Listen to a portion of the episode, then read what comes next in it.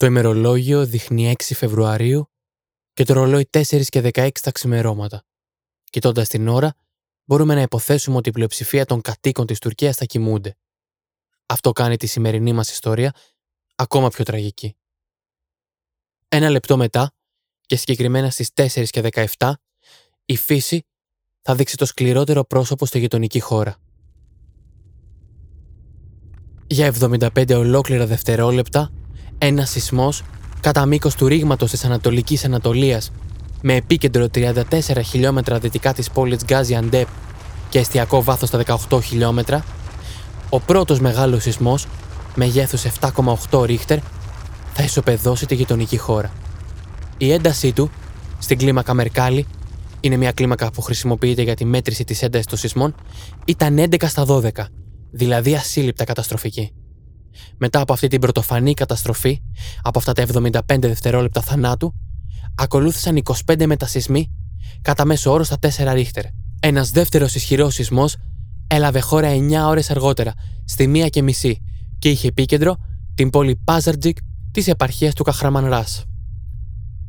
Συνέβη σε γειτονικό ρήγμα και είχε μέγεθος 7,5 ρίχτερ, 10 χιλιόμετρα εστιακό βάθος και ένταση λίγο μικρότερα από εκείνη του πρώτου σεισμού στην κλίμακα Μερκάλη, 9, αλλά με τον τίτλο ακόμα πολύ καταστροφικός. Οι δύο βασικοί αυτοί σεισμοί ισοπαίδωσαν τη γειτονική χώρα και ανέδειξαν τα μεγάλα προβλήματα που ταλανίζουν μέχρι και σήμερα την Τουρκία. Ο απολογισμός των νεκρών στην Τουρκία από τον καταστροφικό σεισμό που σημειώθηκε στις 6 Φεβρουαρίου ανήλθε σε 45.089 άτομα, όπως ανακοίνωσε η τουρκική Υπηρεσία Διαχείρισης Καταστροφών και Έκτακτων Καταστάσεων. Ο συνολικός απολογισμός των νεκρών μαζί με αυτούς που έχουν καταγραφεί στη Συρία έχει φτάσει περίπου στους 51.000. Οι τραυματίες στην Τουρκία ξεπέρασαν τους 108.000, ενώ εκατομμύρια άνθρωποι έμειναν άστιγοι, καθώς περισσότερα από 160.000 κτίρια με 520.000 διαμερίσματα κατέρευσαν ή υπέστησαν σοβαρές ζημιές. Στο σημερινό επεισόδιο ακούτε τους Γεράσιμο Παπαδόπουλο. Ε, διατέλεσα επί πολλά χρόνια διευθυντής ερευνών στο Εθνικό Αστεροσκοπείο στον τομέα της σεισμολογίας, ε, πρόεδρος ε, στο σύστημα προειδοποίησης για τσουνάμι στον Ευρωπαϊκό και Μεσογειακό χώρο στο σύστημα της UNESCO. Ε, τώρα αυτή την εποχή ε, είναι μέλος στο Συμβούλιο Διοίκησης του Ελληνικού Μεσογειακού Πανεπιστημίου, το οποίο εδρεύει στην Κρήτη και πρόεδρος του ε, οργανισμού Safe Greece, ένας ε, οργανισμός ο οποίος ε, προσπαθεί να προωθήσει κατά κύριο λόγο τις νέες τεχνολογίες στον τομέα της ε, πολιτικής προστασίας και πολλά άλλα εν πάση περιπτώσει. Ε, η ουσία είναι ότι το περιεχόμενο μας ενδιαφέρει, οι δραστηριότητες τις οποίες κάνουμε ε, μας ενδιαφέρουν, ε, δραστηριότητες επιστημονικές και ερευνητικές, αλλά ταυτόχρονα εκπαιδευτικές, ενημερωτικές, διότι πάντα είχα ε, ως ε, ε, βασικό άξονα στη ζωή μου, εκτός από την επιστήμη και την έρευνα, να προσπαθούμε εμείς οι επιστήμονες να φέρνουμε την επιστήμη και τα ερευνητικά αποτέλεσματα κοντά στον πολίτη. Ε, γιατί έτσι πιάνει τόπο η επιστήμη όταν μπορεί και διειδεί μέσα στην κοινωνία. Μενέλα, είμαι στη διάθεσή σου. Γιώργο Γρηγοριάδη, δημοσιογράφο και ανταποκριτή του Αντένα στην Τουρκία. Ε, Γρηγοριάδης Γιώργος, είμαι δημοσιογράφος, παρουσιαστής στην τηλεόραση του Αντένα. Και Κωνσταντίνο Πολυχρονόπουλο, γνωστό και μέσω της πρωτοβουλίας κοινωνικής αλληλεγγύης ως άλλος άνθρωπος. Όπως σας είπα, η κοινωνική κουζίνα δεν είναι τίποτα. Είναι μια ιδέα ε, που ξεκίνησα εγώ με στόχο να γίνει αυτή τη συνηθίσεων και να προσφέρουμε αυτό που μπορούμε σε όλους τους ανθρώπους, σε όλα τα μήκη και πλάτη της γης, χωρίς καμία μεταφορά και διάκριση σε χρώμα, εθνικότητας, θρησκεία και οτιδήποτε άλλο. Σε όλα τα φύλλα με, με και λάμδα γιόμικρον, σε όλες τις ηλικίε, σε όποιος χρειαστεί κάτι για να μπορέσουμε να ενωθούμε ξανά μέσα από ένα πιάτο φαγητό. Στην ουσία δεν είναι το φαγητό, είναι όλα τα άλλα που δημιουργεί το φαγητό. Την παρέα, την επικοινωνία, τη στήριξη, αυτά.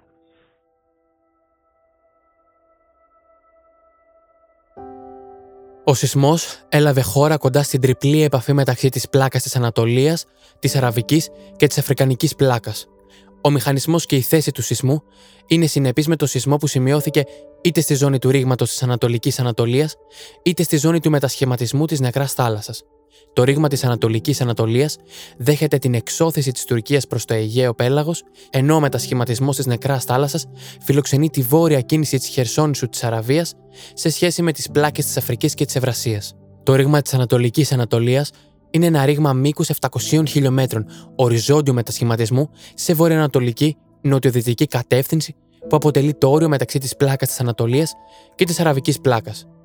Στο σημείο αυτό, ζητάω από τον κύριο Παπαδόπουλο να μας αναλύσει αυτό το σεισμό ή, όπως πολύ σωστά με διορθώνει, τους σεισμούς της Τουρκίας. Πράγματι, οι σεισμοί που έγιναν στην Τουρκία, γιατί δεν ήταν ένας, ήταν δύο μεγάλοι και πολύ περισσότεροι μικροί βέβαια. Τον περασμένο Φεβρουάριο, το Φεβρουάριο του 2023, ήταν από τους σεισμούς που εμείς, στη γλώσσα της επιστήμης, τους αποκαλούμε εξολοθρευτικούς. Διότι πραγματικά εξολοθρεύτηκαν χωριά, οικισμοί, κομοπόλεις και πόλεις. Μεγάλες πόλεις. Εξολοθρεύτηκαν από αυτούς τους δύο θηριώδεις σεισμούς. Και λέω θηριώδεις διότι τα μεγέθη τους ήταν, θυμίζω, 7,8 στην κλίμακα Ρίχτερ ο πρώτος και 7,6 ο δεύτερος και πάρα πολλοί άλλοι μικρότεροι μεταξύ των οποίων και ένας ακόμα με μέγεθος 6,5 ο οποίος και αυτός προκάλεσε πολλές βλάβες και συμπλήρωσε την καταστροφή. Ένα μεγάλο ερώτημα που πλανάται είναι πού οφείλεται αυτή η πολύ μεγάλη έκταση της καταστροφής, διότι θυμίζω ότι ο επίσημος αριθμός θυμάτων ξεπέρασε τις 40.000 νεκρούς και λέω επίσημος διότι αυτούς μπόρεσε επισήμως ε, να, να μετρήσει, να καταμετρήσει το κράτος, να καταμετρήσουν οι αρχές. Διότι σε τέτοιες συνθήκες είναι και άλλοι, δυστυχώς, που χάνουν τη ζωή τους και δεν μπορούν να καταμετρηθούν.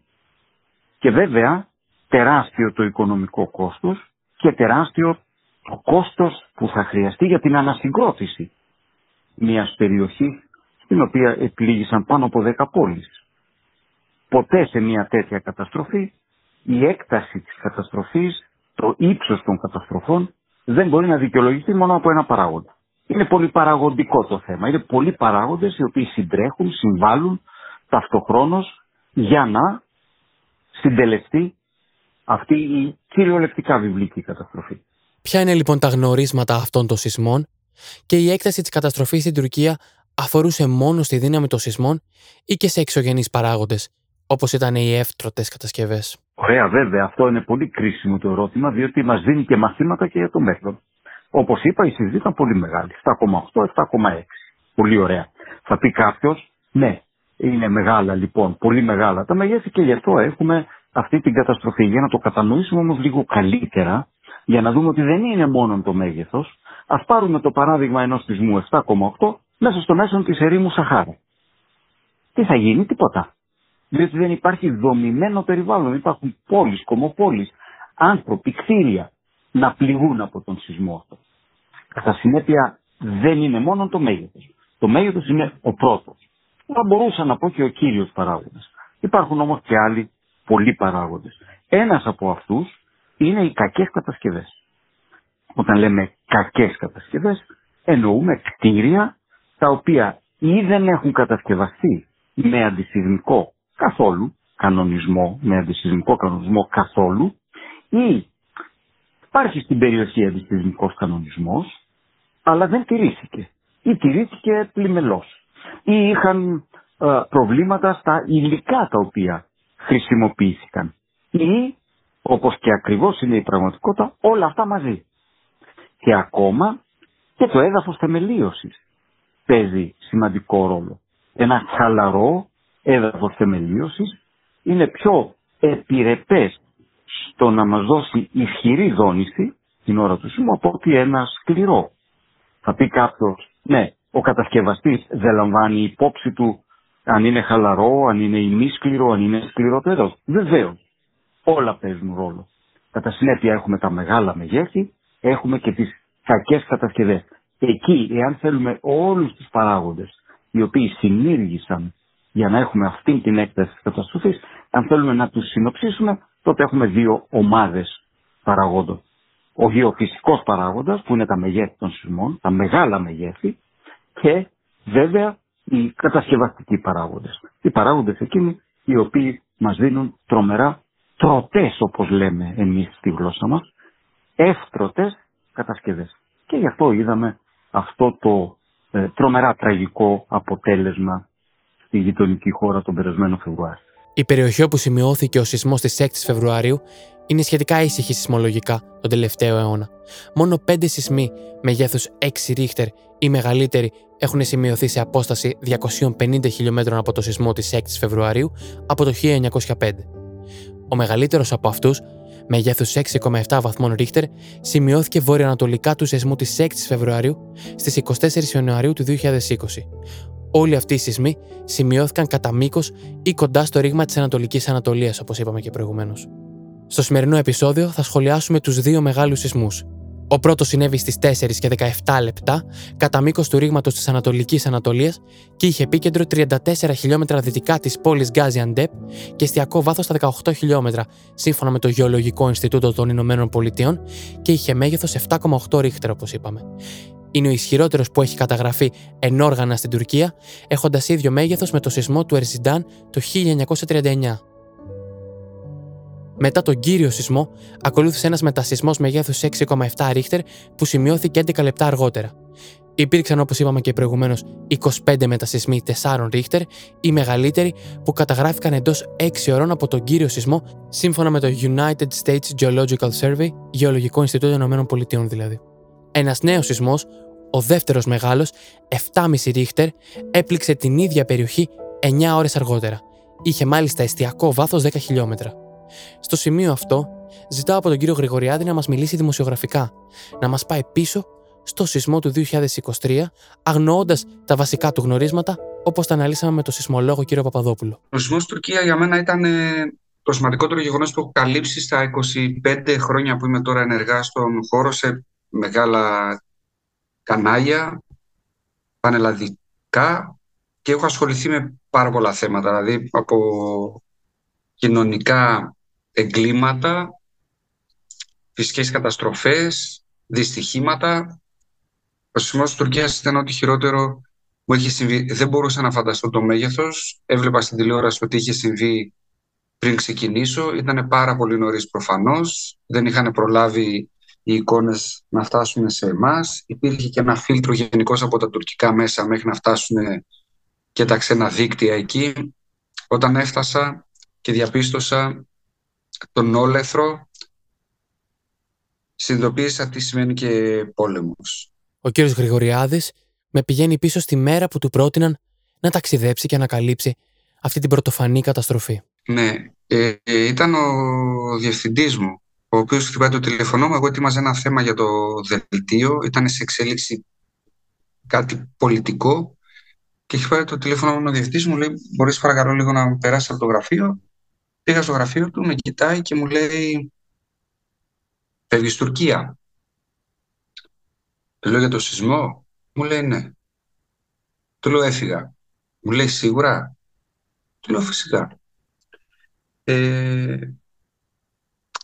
σε τέτοια γεγονότα, όταν σου γίνεται μια πρόταση από το σταθμό, πέρα από το ότι είναι πάρα πολύ τιμητική αυτή η πρόταση, να πας να καλύψεις ένα τέτοιο θέμα, ε, μπορεί να περνάει πάρα πολύ γρήγορα από το μυαλό σου έτσι, η οικογένειά σου, τα παιδιά σου, η σύζυγός σου, αλλά από εκεί και πέρα η δουλειά είναι αυτή που μπαίνει πάνω απ' όλα. Επομένως δεν, δεν έκανα και δεύτερη σκέψη. Έφυγα και έφυγα και τόσο πολύ, τόσο γρήγορα για να έρθω στο σπίτι να ετοιμάσω βαλίτσα, να πάρω πράγματα, διότι με το που είπα εγώ το OK, ε, άρχισα να ψάχνω αμέσως εισιτήρια. Έγιναν λοιπόν όλα πάρα πολύ γρήγορα. Μέχρι να βρούμε εισιτήριο ταλαιπωρηθήκαμε λίγο, γιατί ήταν πάρα πολλές οι οι ομάδες εθελοντών που κατευθύνονταν πια προς τις σεισμόπλητε περιοχές. Ήταν πάρα πολλά τα ξένα δίκτυα, ήταν πάρα πολλοί γιατροί, ήταν οι νοσηλευτές, ήταν οι πυροσβέστες, ήταν ό,τι μπορείς να φανταστείς από ομάδες διάσωσης και από εθελοντές που κατευθύνονταν προς την περιοχή. Εμείς ταλαιπωρηθήκαμε λίγο για να βρούμε εισιτήριο. Τα καταφέραμε όμως και φτάσαμε με, όχι στον χρόνο που θα θέλαμε, αλλά φτάσαμε, εντάξει. Έτσι, ξεκινάει ένα πάρα πολύ δύσκολο ταξίδι για τον Γιώργο και την ομάδα του. Ναι, ήταν Ήταν πάρα πολύ δύσκολο το ταξίδι για να φτάσουμε στην ε, περιοχή. Πραγματικά πάρα πολύ δύσκολο ταξίδι. Ήμασταν 24 ώρες έξω. Ε, φτάσαμε μετά τα μεσάνυχτα. Έπρεπε να βρούμε κάποιον τρόπο για να πάμε σε ένα ξενοδοχείο. Που πήγαμε σε ένα ξενοδοχείο ε, μια διεθνής εταιρεία, μεγάλο ξενοδοχείο δηλαδή, το οποίο δεν είχε ρεύμα στο Gaziantep. Ε, μπήκαμε μέσα, είχε πάρα πολύ κόσμο στη ρεσεψιόν που εμείς δεν ξέραμε τι ήταν αυτός ο κόσμος που ήταν στη ρεσεψιόν. Ανεβήκαμε πάνω στα δωμάτια μας, δεν είχε νερό, δεν είχε θέρμαση, δεν είχε ρεύμα. Σε μια πόλη στο Gaziantep που μέσα στα σκοτάδια, επειδή δεν είχε ρεύμα, δεν μπορούσαμε να καταλάβουμε και πολλά. Πολλά ήμασταν και πάρα πολύ κουρασμένοι και γενικώ το μόνο που με νοιάζε ήταν να φτάσουμε λίγο στο ξενοδοχείο και να κάνουμε ένα πρόγραμμα, διότι σε δύο ώρες θα ξεκινούσε η εκπομπή Καλημέρα Ελλάδα, που εγώ θα είχα ζωντανή σύνδεση. Άρα θα έπρεπε λίγο να βάλω κάτω τα πράγματα, να κάνω ένα σχεδιασμό μαζί με τον απερατέρ μου για να δούμε το πού θα πάμε.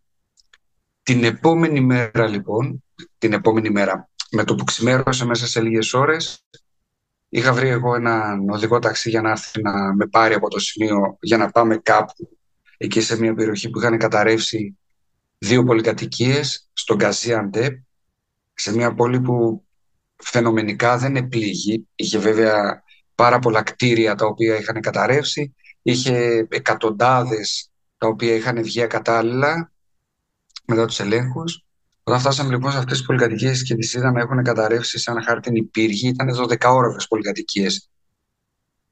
Ε, και είπαμε ότι, όπα, εδώ μάλλον το πρόβλημα είναι πολύ μεγάλο. Ε, υπήρχαν συγγενείς οι οποίοι έψαχναν τους δικούς τους ανθρώπους, αγνοούμενους, από μικρά παιδιά που έψαχναν τους γονείς, μέχρι γονείς που έψαχναν τα παιδιά τους, μέχρι παππούδες που έψαχναν τα εγγόνια τους και τα παιδιά τους.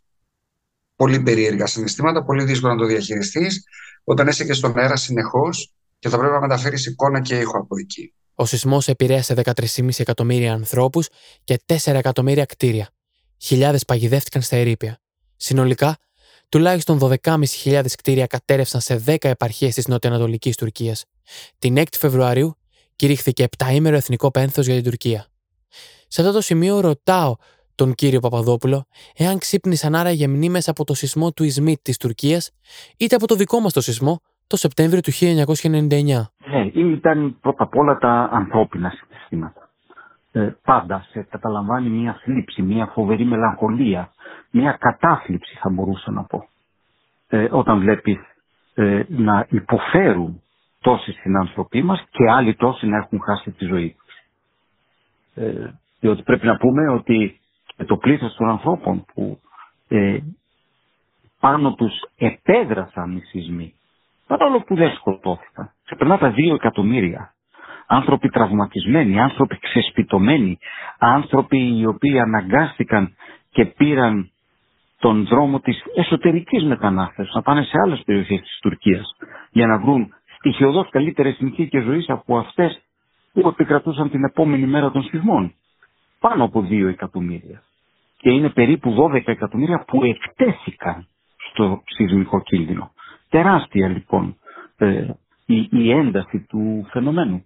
Ε, μόνο μόνο ε, συναισθήματα ε, μεγάλης ε, λύπης ε, και αν θέλεις συμπόνια μπορεί να γεννήσουν αυτά τα φαινόμενα. Από την άλλη μεριά, από την επιστημονική άποψη, τολμώ να πω ότι δεν με εξέπληξαν.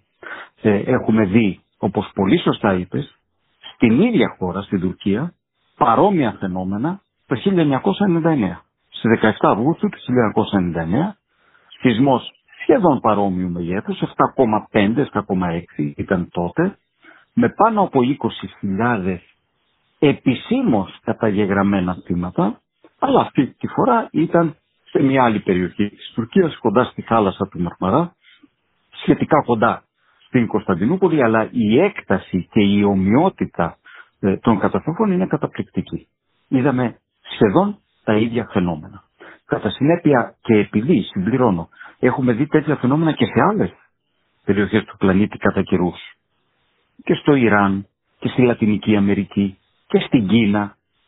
Γι' αυτό το λόγο λέω ότι ως σεισμολόγο δεν με εξέπληξαν διότι γνωρίζουμε ποιες είναι οι εύστρωτες περιοχές, οι επιρρεπείς περιοχές. Και βέβαια μετά από αυτήν την εικόνα έρχεται εύλογο και το ερώτημα βέβαια.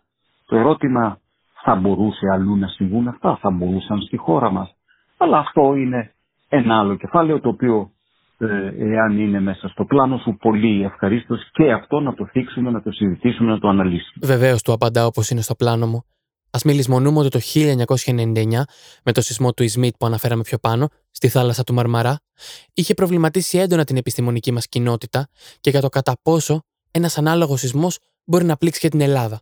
Φόβος που επιβεβαιώθηκε στις 7 Σεπτεμβρίου του 1999 με τον καταστροφικό σεισμό από το ρήγμα της Πάρνηθας. Ακριβώς. 21 ε, μέρες μετά, για την ακρίβεια, μετά το σεισμό του Ισμίτ, στην, ε, το Ισμίτ είναι, να πω έτσι για να εμπλουτίζουμε και τις γνώσεις των ακροατών είναι η αρχαία ελληνική νοικομίδια. Τώρα πια είναι έτσι με το τουρκικό όνομα, Ισμίτ.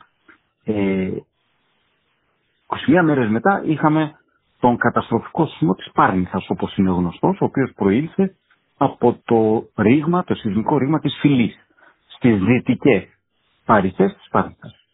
Η έκταση καταστροφής δεν ήταν ανάλογη με αυτή την καταστροφή που είχε παρατηρηθεί στην περιοχή του, του Ισμίτου, όμως όταν χάνεις 143 ζωές στα δυτικά προάστια της Αθήνας είναι και αυτό μια μεγάλη καταστροφή, δεδομένου μάλιστα ότι το μέγεθος του σεισμού ήταν πολύ μικρότερο, μόνο 5,9, ας πούμε 6 στην κλίμακα Ρίχτερ. Κατά συνέπεια πολύ πιο μικρός από τα μεγέθη των σεισμών της Τουρκίας που συζητάμε.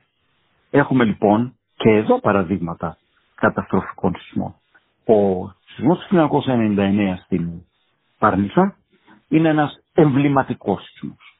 Για πάρα πολλούς λόγους. Είναι ο σεισμός ο οποίος προκάλεσε τα περισσότερα θύματα στη χώρα από σεισμό μετά τους καταστροφικούς σεισμούς του 1953 στο Ιόνιο.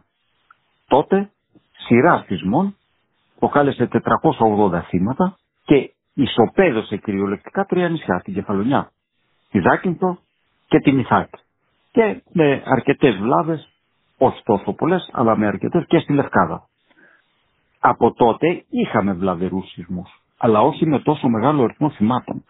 Βλέπουμε λοιπόν ότι παρά το ότι είμαστε σε σχετικά πρόσφατο χρόνο, το 1999, παρά το γεγονός ότι ε, ίσχυε πλέον ένας πολύ καλός αντισυσμικός κανονισμός, εν τούτης, σε μία απόσταση μόνο 18 έως 20 χιλιόμετρων από την Ακρόπολη, από το, ιστορικό κέντρο της Αθήνας, είχαμε αυτή την ε, έκταση της ε, καταστροφής.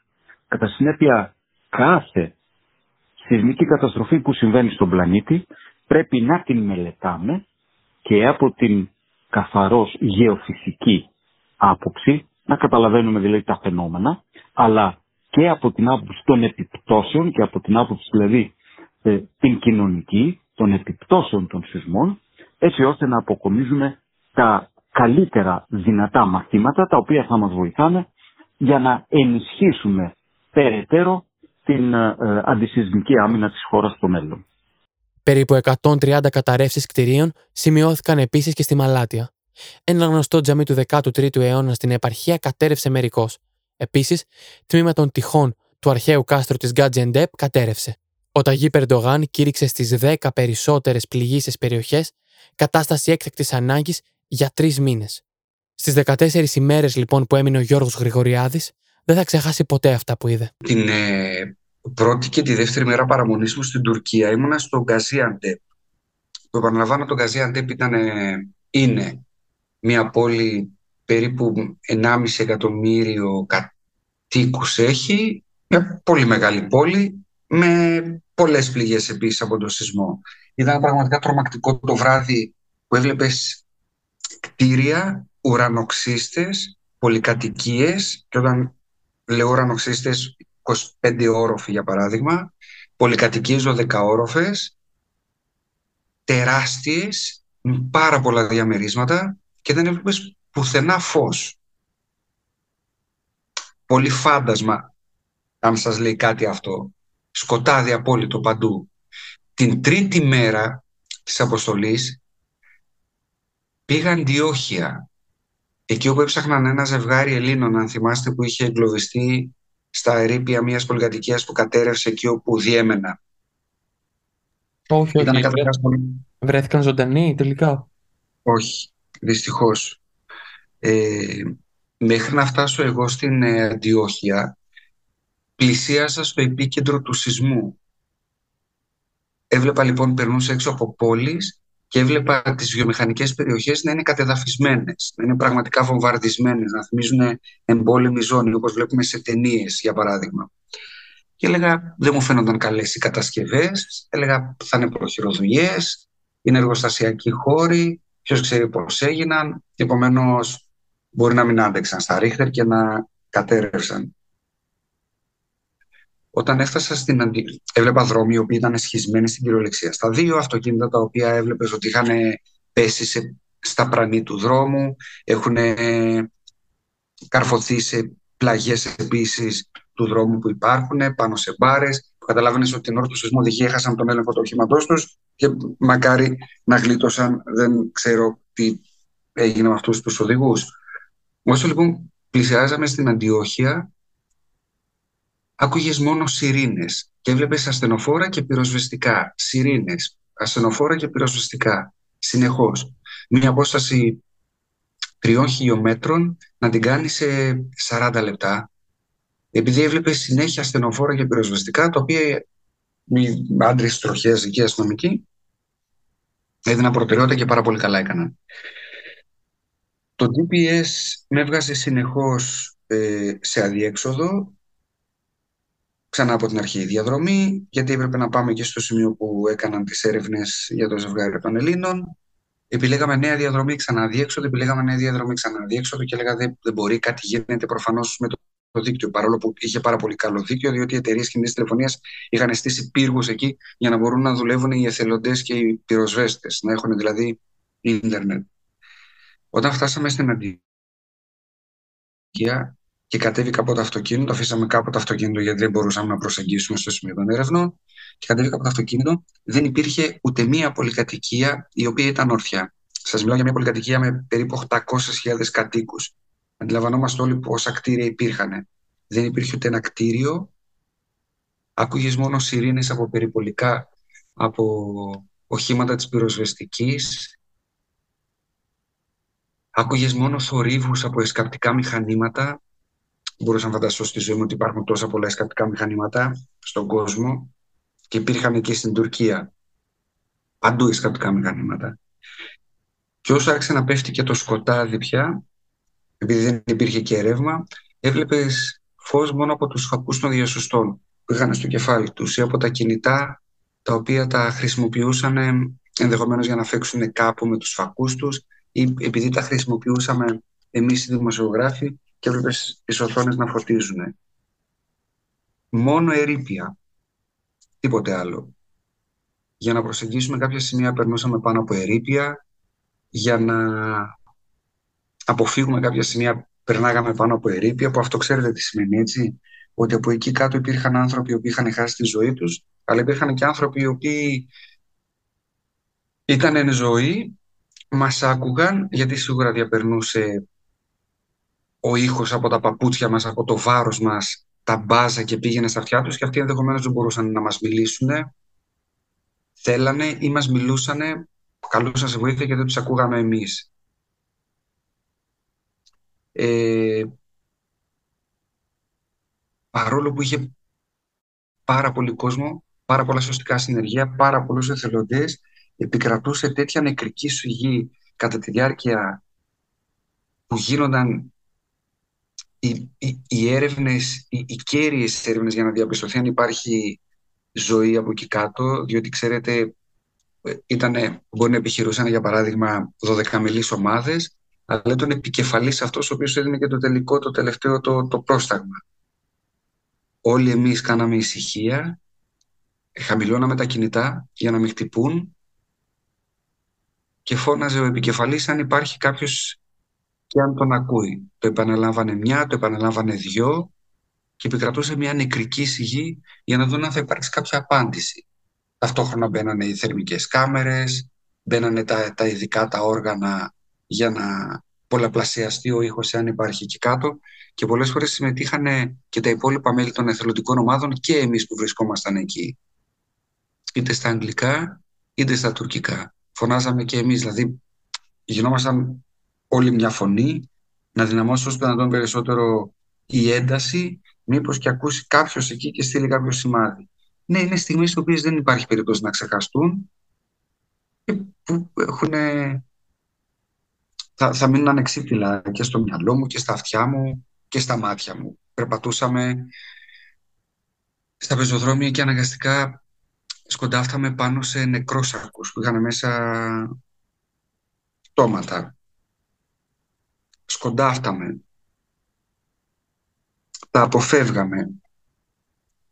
Έβλεπες συγγενείς οι οποίοι ήταν μερόνυχτα εκεί και δεν έφευγαν από το σημείο, συγγενείς αγνοωμένων, γιατί περίμεναν κάτι από τους δικούς τους ανθρώπους να μάθουν.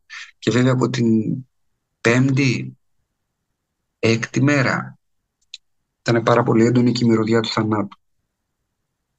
Πολύ έντονη η μυρωδιά του θανάτου. Φωτογραφίες από τα κοινωνικά δίκτυα έκαναν το γύρο του κόσμου. Με πρώτη και κυριότερη, αυτή που αποτυπώνει έναν άντρα να κρατάει το χέρι της νεκρής του κόρης κάτω από τα χαλάσματα.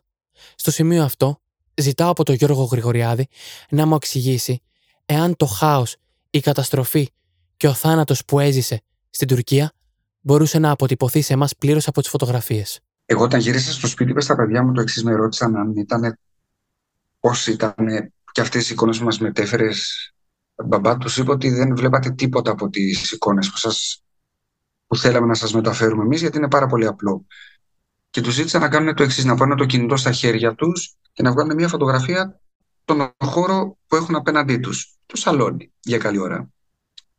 Τι βγαίνει λοιπόν στο κάδρο, από εδώ μέχρι εδώ. Ωραία, ναι. Πάρε τώρα το κινητό και δες με τα μάτια σου.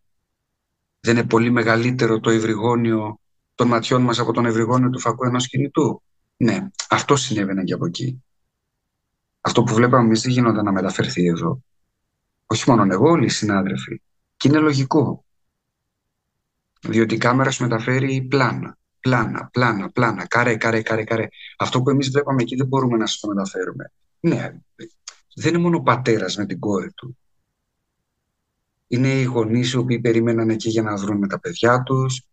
Είναι οι πυροσβέστες οι οποίοι με αυτοθυσία πραγματικά έμπαιναν, άνοιγαν λαγούμια μέσα.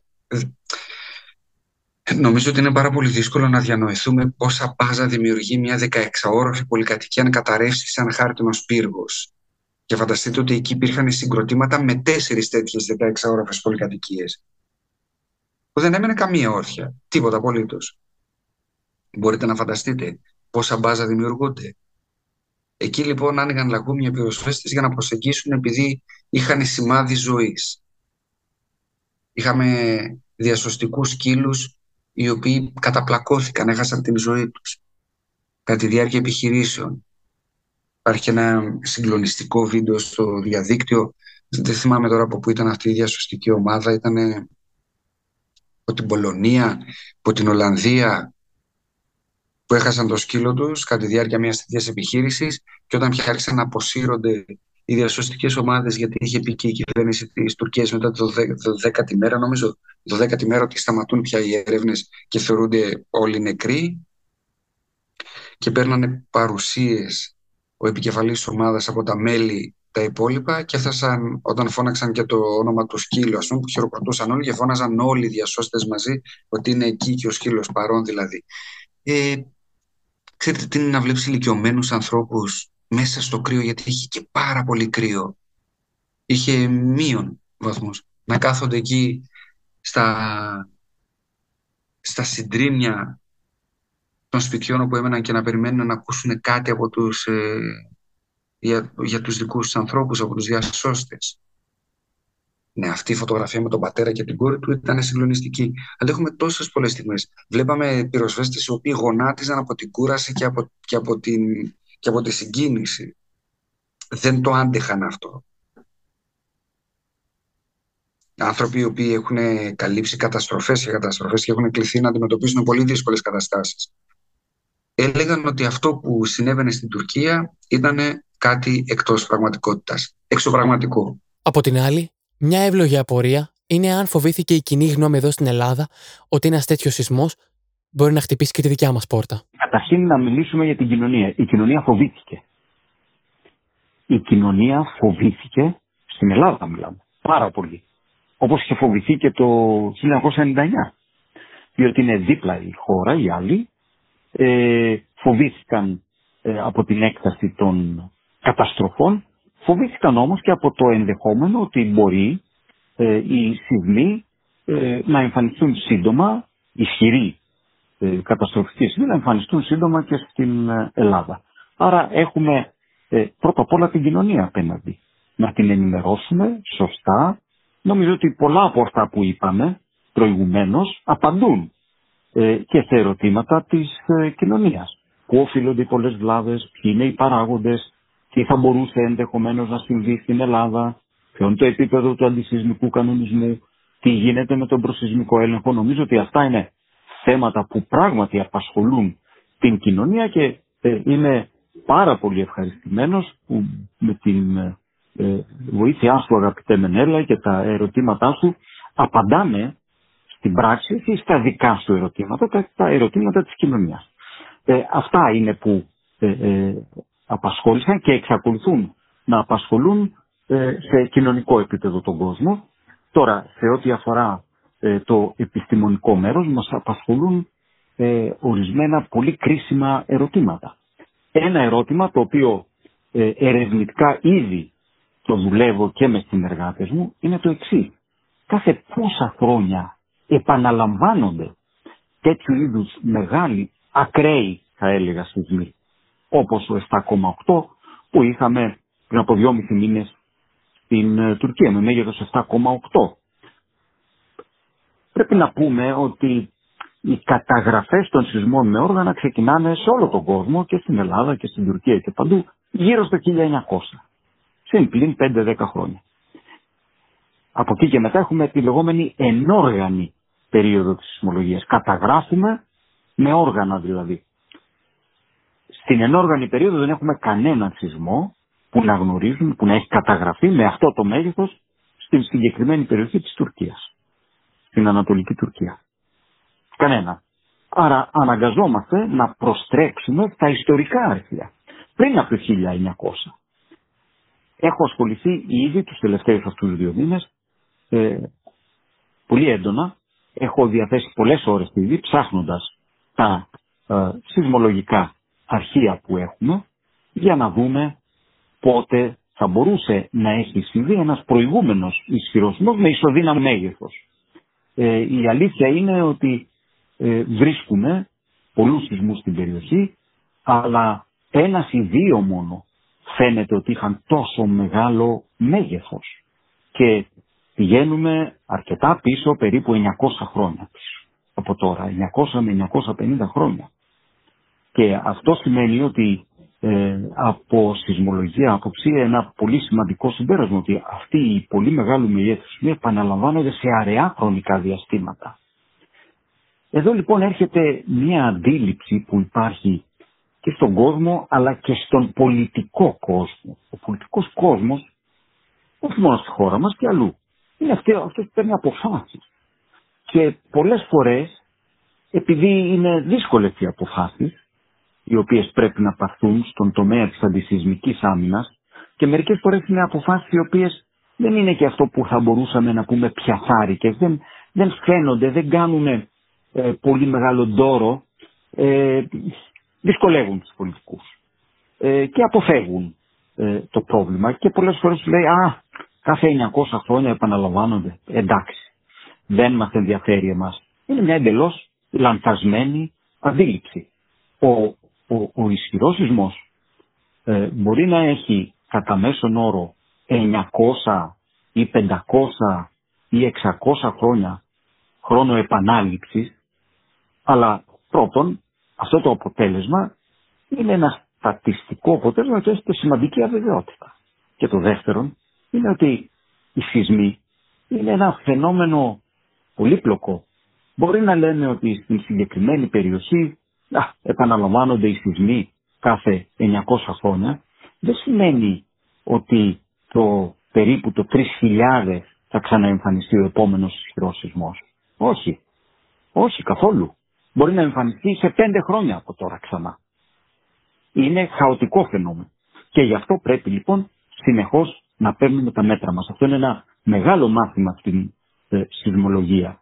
Ε, και το μεταφέρουμε και στα ελληνικά δεδομένα, διότι και στην Ελλάδα έχουμε περιοχές στις οποίες γίνονται μεγάλοι σεισμοί, με μεγάλα μεγέθη και επικρατεί και αυτή η αντίληψη «Α, δεν θα το βρούμε στις μέρες μας». Είναι πολύ, μα πολύ μεγάλο λάθος αυτό. Μια άλλη πολύ σημαντική πτυχή αυτής της καταστροφής που πρέπει να υπογραμμίσουμε είναι η κατάσταση στην οποία ήρθαν εκατομμύρια Τούρκοι. Διαβάζουμε στον οικονομικό ταχυδρόμο σε άρθρο του Γιώργου Μουρμούρη. Αυτός ο σεισμός αποτελεί ένα ακόμα καταστροφικό πλήγμα για πολλούς ευάλωτους πληθυσμούς που ήδη αγωνίζονται να τα βγάλουν πέρα και μετά από χρόνια συγκρούσεων στην περιοχή. Είναι μια κρίση μέσα σε πολλαπλές κρίσεις. Οι θερμοκρασίες πέφτουν κάτω από το μηδέν, αφήνοντας χιλιάδες ανθρώπους εκτεθειμένους. Οι γυναίκες και τα παιδιά θα βρεθούν σε ιδιαίτερο κίνδυνο εκμετάλλευσης και κακοποίησης εάν εκτοπιστούν ξανά. Αυτά είναι τα λόγια της Τάνια Εύαν, διευθύντριας του Συριακού Παραρτήματος της Διεθνούς Επιτροπής Διάσωσης. Ο τρομακτικός σεισμός των 7,8 βαθμών της κλίμακας Ρίχτερ, που έπληξε τη νότια Τουρκία και τη βόρεια Συρία, αφήνοντας πίσω τους χιλιάδες νεκρούς, τραυματίες και σωρούς από ερήπια, αποτελεί το τελευταίο χτύπημα για τους κάτοικους της ευρύτερης περιοχής, που εδώ και χρόνια μαστίζεται από πολεμικές σειράξεις, επεμβάσεις, προσφυγιά, μετανάστευση και φτώχεια. Αποτελεί δε το έσχατο πλήγμα στην πολλαπλώς λαβωμένη τουρκική οικονομία, η οποία τα τελευταία χρόνια βρίσκεται αντιμέτωπη με κλιμακούμενης έντασης αναταράξεις, σε αχαλήνοτο πληθωρισμό 57,68 τον Ιανουάριο και δραματική υποτίμηση της λίρας, που το 2022 έχασε περίπου το 70% της αξίας της έναντι του δολαρίου. Ως γνωστόν, οι αγορές δεν φημίζονται για την συνέστησή τους. Την ώρα που στην πληγήσα περιοχή οι μετασυσμοί διαδέχονταν ο ένας τον άλλον και ο αριθμός των νεκρών αυξάνονταν εκθετικά, η τουρκική λίρα κατέγραφε χαμηλό ρεκόρ, ενώ το χρηματιστήριο της Κωνσταντινούπολης σημείωνε σημαντική πτώση. Έτσι λοιπόν, η κοινωνική κουζίνα Ο Άλλος Άνθρωπος, μια πρωτοβουλία κοινωνικής αλληλεγγύης που ξεκίνησε ο Κωνσταντίνος Πολυχρονόπουλος στην Αθήνα το 2011, αποφάσισε να δράσει άμεσα. Έβγαλε ανακοίνωση ότι θα φύγουν για την Τουρκία, συγκεκριμένα για τις πληγήσεις περιοχές, ώστε να συνδράμουν αυτούς που έχουν ανάγκη. Μου μιλάει γι' αυτό ο Κωνσταντίνος Πολυχρονόπουλος.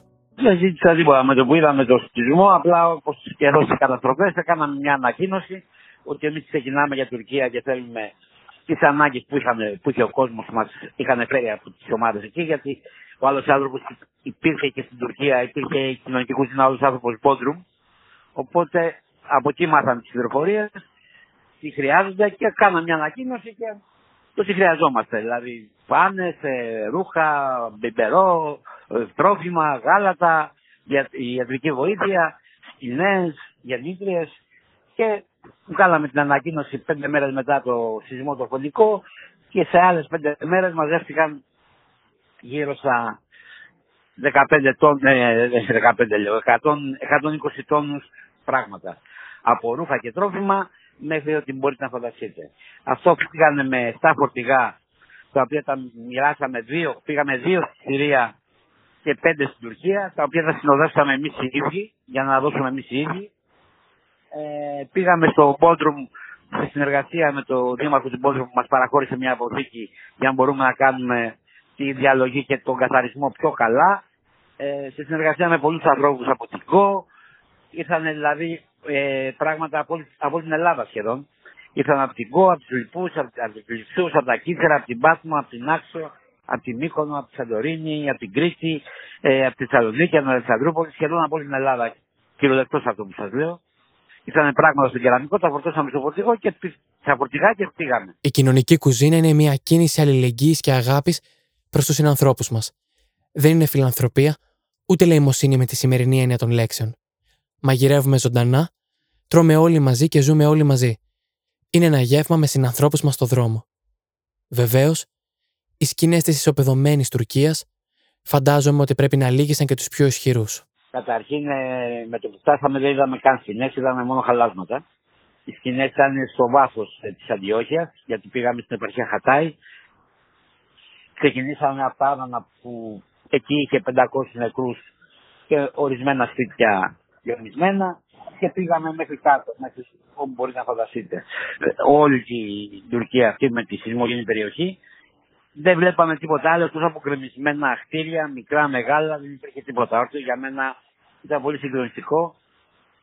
Για μένα είναι ίσως μία από τις 4-5 μεγαλύτερες καταστροφές που έχω δει ε, στη ζωή μου και ίσως μία από τις 4-5 καταστροφές που έχει υποστεί ο πλανήτης στην ιστορία του. Δηλαδή ήταν πάρα πολύ σημαντικό να φανταστείτε ότι ε, με, με, το που φτάσαμε και βλέπαμε όλα τα γκρεμισμένα και μπήκαμε στην πόλη της Αντιόχειας που δεν υπήρχε τίποτα όρθιο. Τίποτα όμως.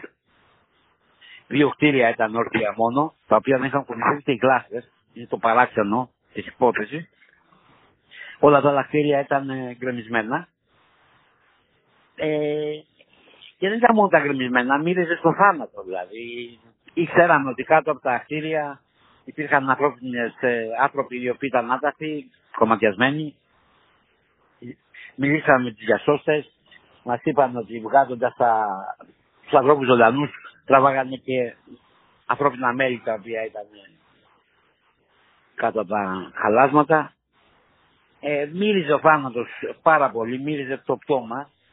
Εμείς στην αρχή, στον πρώτο ταξίδι που κάναμε, τα παιδιά που πήραμε μαζί μας που είχαμε πάει καμιά δομηταριά άτομα δεν τα αφήσαμε να έρθουν μαζί μας για λόγους πανδημίας, κολέρα, τέτοια πράγματα, γιατί φοβόμασταν μην τυχόν και πάρουμε καμιά ευθύνη για αρρωστήσει κανένας. Εγώ πήγα προσωπικά με τρία-τέσσερα άτομα εκεί πέρα και τα είδαμε όλα. Συζητήσαμε με τις οργανώσεις που ήταν εκεί πέρα, τι αλληλέγγυε οργανώσεις. Ε, και είδαμε και τις σκηνές βέβαια. Και στι σκηνές πήγαμε και μιλήσαμε με τα παιδιά, παίξαμε με τα παιδάκια τα μικρά, κάναμε γενέθλια σε παιδάκια που δεν είχαν χάσει του γονείς τους ή που ήταν ένας από τους γονείς τους εκεί. Μην ήταν δραματικό, είναι πολύ συγκλονιστικό αυτό που δεν μπορώ να το περιγράψω. Δηλαδή, είναι ο θάνατος όλο το μεγαλείο, και είναι η πτώση όλο το μεγαλείο, είναι ο ανθρώπινος πόνος, η ανθρώπινη ησυχία όλο το μεγαλείο. Αν σκεφτούμε ότι εκεί, στην επαρχία του, του Χατάι, υπήρχαν και υπάρχουν 11 εκατομμύρια άνθρωποι άστεγοι αυτή τη στιγμή που μιλάμε, ε, καταλαβαίνετε για τι πράγμα μιλάμε. Μιλάμε για μια Ελλάδα ολόκληρη. Για μια Ελλάδα ολόκληρη η οποία είναι στον δρόμο. Το δράμα είναι τώρα για μένα, γιατί τότε φύγαν οι άνθρωποι το Χατάι από την επαρχία αυτή και μοιραστήκαν σε όλη την Τουρκία και πήγαν και του δώσαν ξενοδοχεία για μένα. Το δράμα είναι τώρα όμως, γιατί τα ξενοδοχεία αυτά πρέπει να ανοίξουν τώρα για την τουριστική σεζόν. Οπότε τώρα είναι τα δύσκολα, καταλάβατε. Σε άλλο άρθρο του Οικονομικού Ταχυδρόμου διαβάζουμε επίσης. Σεισμός Τουρκία. Το πάρτιο των κατασκευαστικών. Οι νομιμοποιήσει αυθαίρετων και οι προδοποιήσει. Ισοπεδώθηκαν κτίρια του 2019 που διαφημίζονταν ως κατασκευές που τηρούσαν όλους τους αντισυσμικούς κανονισμούς. Ήταν μόλις πριν τέσσερα χρόνια, το 2019, όταν ο πρόεδρος του επιμελητηρίου των πολιτικών μηχανικών της Τουρκίας, Κεμάλ Γκόκε, προειδοποιούσε ότι ένας νόμος που έναντι καταβολής χρηματικού αντιτίμου χορηγούσε αμνηστία για σοβαρότατες παραβιάσεις των οικοδομικών και αντισυσμικών κανονισμών και θα σημάνει τη μετατροπή των πόλεων μας, ιδίως της Κωνσταντινούπολης, σε νεκροταφεία και θα έχει ως αποτέλεσμα μέσα από τα σπίτια μας να ξεφυτρώνουν φέρετρα. Τέσσερα χρόνια μετά από τα χαλάσματα των πόλεων στις νότιες και νοτιοανατολικές επαρχίες της Τουρκίας, έχουν ανασυρθεί πάνω από 17.000 οροί και ο αριθμός τους αναμένεται να αυξηθεί. Ίσως με 33.000 βόμβες Χειροσύμα ο σεισμός της Τουρκίας. Πέραν της ανδιαφυσβήτητη σφοδρότητας των απανοτών χτυπημάτων του Εγκέλαδου το πρωί της Δευτέρας στην περιοχή της Νότιας Τουρκίας και Βόρειας Συρίας, οι εικόνες ακόμα και νεόδμητων πολυκατοικιών να καταραίουν σαπύργο από τραπουλόχαρτα εγείρει σοβαρά ερωτήματα για την ποιότητα των κατασκευών σε μια περιοχή που είναι γνωστό ότι δίνει ισχυρούς σεισμούς. Ισοπεδώθηκαν κτίρια του 2019. Ένα από τα πολλαπλά δραματικά βίντεο που κυκλοφορούν στο διαδίκτυο καταγράφει την κατάρρευση μιας πολυκατοικίας στη Μαλάτια, το BBC μπόρεσε να διασταυρώσει ότι το εν λόγω κτίριο είχε κατασκευαστεί μόλις πέρυσι, ενώ στα κοινωνικά δίκτυα κυκλοφορούν στιγμιότυπα διαφήμισης που παρουσιάζει το εν λόγω οικοδόμημα ως ένα κτίριο που ολοκληρώθηκε σύμφωνα με τους πιο πρόσφατους αντισυσμικούς κανονισμούς. Όλα τα υλικά που χρησιμοποιήθηκαν, καθώς και η μέθοδος κατασκευής ήταν πρώτης ποιότητας, φέρεται να υποστηρίζει στη διαφήμιση. Αυτό, σύμφωνα με το BBC, σημαίνει ότι θα έπρεπε να έχει χρησιμοποιηθεί υψηλή ποιότητα σκυρόδερμα ενισχυμένο με χαλίβδινες ράβδους, ενώ τα υποστηλώματα και οι δοκοί θα έπρεπε να είναι κατανεμημένα με τρόπο που να απορροφούν αποτελεσματικά τις επιπτώσεις των σεισμών. Ο Γιώργος Γρηγοριάδης θεωρεί ότι σαφώς και πρέπει να μιλήσουμε για τις ευθύνες. Σαφώς. Χάθηκαν τόσες χιλιάδες ζωές. Ποιο το αποτέλεσμα;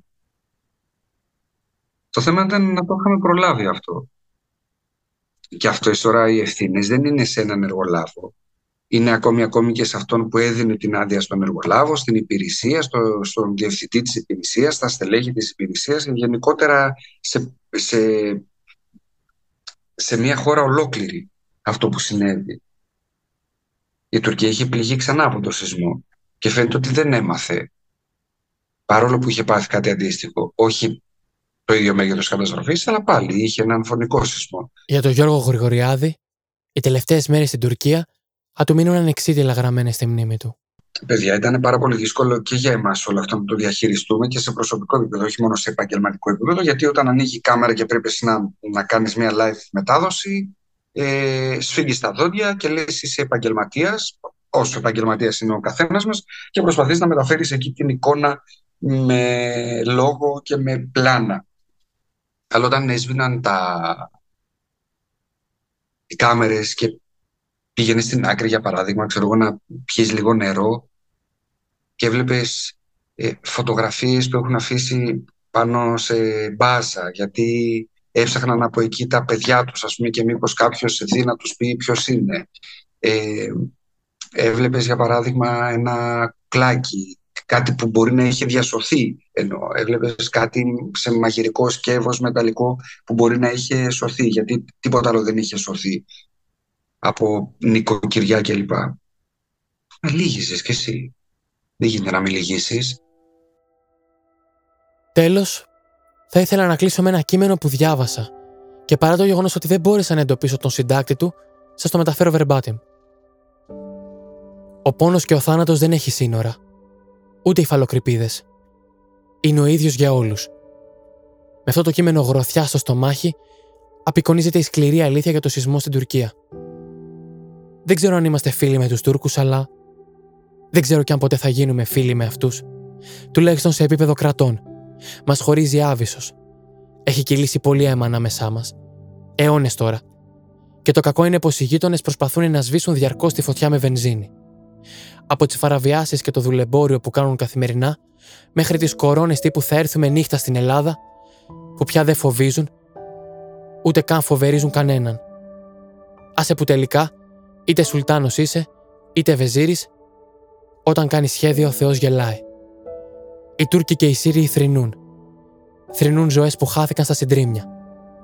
Θρυνούν νεκρούς που αυξάνουν συνεχώς. Θα θρυνούν για καιρό, και όσοι επιζήσουν από την καταστροφή θα πρέπει να φτιάξουν τη ζωή τους από το μηδέν. Όπως η δική μας σεισμόπληκτη. Όπως και η δική μας πυρόπληκτη. Όπως όλοι όσοι βρίσκονται αντιμέτωποι με τη μανία της φύσης. Οι Τούρκοι λένε πως η ένταση των σεισμών ήταν σαν να έπεσε στη χώρα τους 130 ατομικές βόμβες. Και καλά λένε. Οι βόμβες άλλωστε σκοτώνουν, όπως και ο σεισμός. Με τη διαφορά ότι τον σεισμό δεν τον προκαλείς, δεν προκαλείς εσύ το θάνατο, με τις βόμβες ναι. Με τους πολέμους που κάνεις. Και το τουρκικό κράτος κάνει πολέμους ακόμα και με τον εαυτό του. Το κράτος. Όχι ο Κοσμάκης. Ο Κοσμάκης δεν έχει να φάει. Και τώρα κάποιοι πολλοί δεν θα έχουν και πού να μείνουν. Τελικά είχε δίκιο ο Ερντόγαν για τη νύχτα. Νύχτα ήταν που πήγαμε εμείς ως Έλληνες με ανθρωπιά και αλληλεγγύη να βοηθήσουμε. Τους Τούρκους, τους Σύριους, τους ανθρώπους. Αυτούς που θρυνούν, αυτούς που πονούν, που αναζητούν ανθρώπους στα ερήπια, που παλεύουν να σώσουν όποιον και ό,τι σώζεται. Καμία συζήτηση δεν σηκώνει για το ότι στείλαμε βοήθεια. Καμία. Όποιος το συζητάει και όποιος έχει αντίρρηση ανήκει σε άλλο είδος και όχι αυτός του ανθρώπου. Ο πόνος και ο θάνατος δεν έχει σύνορα, ούτε οι φαλοκρηπίδες. Είναι ίδιος για όλους. Και να σου πω Ούτε τεκτονικές πλάκες παίρνουν χαμπάρι από τέτοιες ιστορίες. Όπως μετακινούνται εκεί, μετακινούνται και εδώ. Και όπως ρημάζουν εκεί, ρημάζουν και εδώ. Σήμερα κλαίει ο Αλλάχ και αύριο μπορεί να κλαίει ο Χριστός. Αλλά περισσότερα εγώ δεν έχω να σας πω παρά μόνο. Μέχρι την επόμενη φορά, να είστε ασφαλείς. Δεν μπορώ να ξεχωρίσω κάτι. Όλη αυτή η αποστολή με έχει σημαδέψει. Εγώ έχω πάει και στον ε, πόλεμο της Ουκρανίας. Τώρα έζησα τον πόλεμο. Στην Τουρκία, όχι εκεί. Παρόλο που εκεί ήμουν 26 ημέρες. Στην Τουρκία έζησα τον πόλεμο. Τον όλεθρο. Πόλεμος τι σημαίνει; Ο πόλεμος σημαίνει καταστροφή. Τώρα έζησα την καταστροφή. Αυτά τα κτίρια, τα να είναι κατεστραμμένα, λες και έχει πέσει μια βόμβα πάνω σε κάθε κτίριο. Είναι πολύ δύσκολο, ξέρεις, να, να τη μεταφέρεις αυτή την εικόνα και να τη διαγράψεις επίσης αυτή την εικόνα. Ή τους ανθρώπους οι οποίοι άντεχαν κάτω από τα ερήπια 70 ώρες, 80 ώρες, 90 ώρες, σε πολύ αντίξωες καιρικές συνθήκες, με υπερβολικά πάρα πολύ κρύο και βλέπεις τη δίψα αυτών των ανθρώπων για ζωή. Τι, τι να πρωτοξεχάσεις της πόλης φαντάσματα το βράδυ που θέλαμε κάπου να φάμε και δεν βρίσκαμε τίποτα για να φάμε γιατί δεν υπήρχε τίποτε ανοιχτό. Που ήθελες να κάνεις ένα μπάνιο και δεν μπορούσες γιατί δεν είχε νερό. Και θα μου πεις συγγνώμη άλλοι είχαν τη ζωή τους άλλοι αγωνιούσαν για τους δικούς τους ανθρώπους αγνοούμενους και σκεφτόσαν το τι θα φας και το αν θα μπορείς να κάνεις ένα μπάνιο υπάρχει μια διαφορά. Εμείς είμαστε εκεί για να καλύπτουμε κάποια γεγονότα και θα πρέπει να είμαστε όρθιοι. Δηλαδή, παίρναμε από σούπερ μάρκετ ψωμί και τυρί και προσπαθούσαμε να σταθούμε στα πόδια μας με αυτό, γιατί δεν υπήρχε τίποτα άλλο ανοιχτό. Τίποτα, απολύτως τίποτα. Τίποτα. Το βλέμμα των ίδιων παιδιών, των ασυνόδευτων, στα νοσοκομεία που είχαν χάσει τους γονείς τους. Εκτέλεση παραγωγής Grey Studios Athens.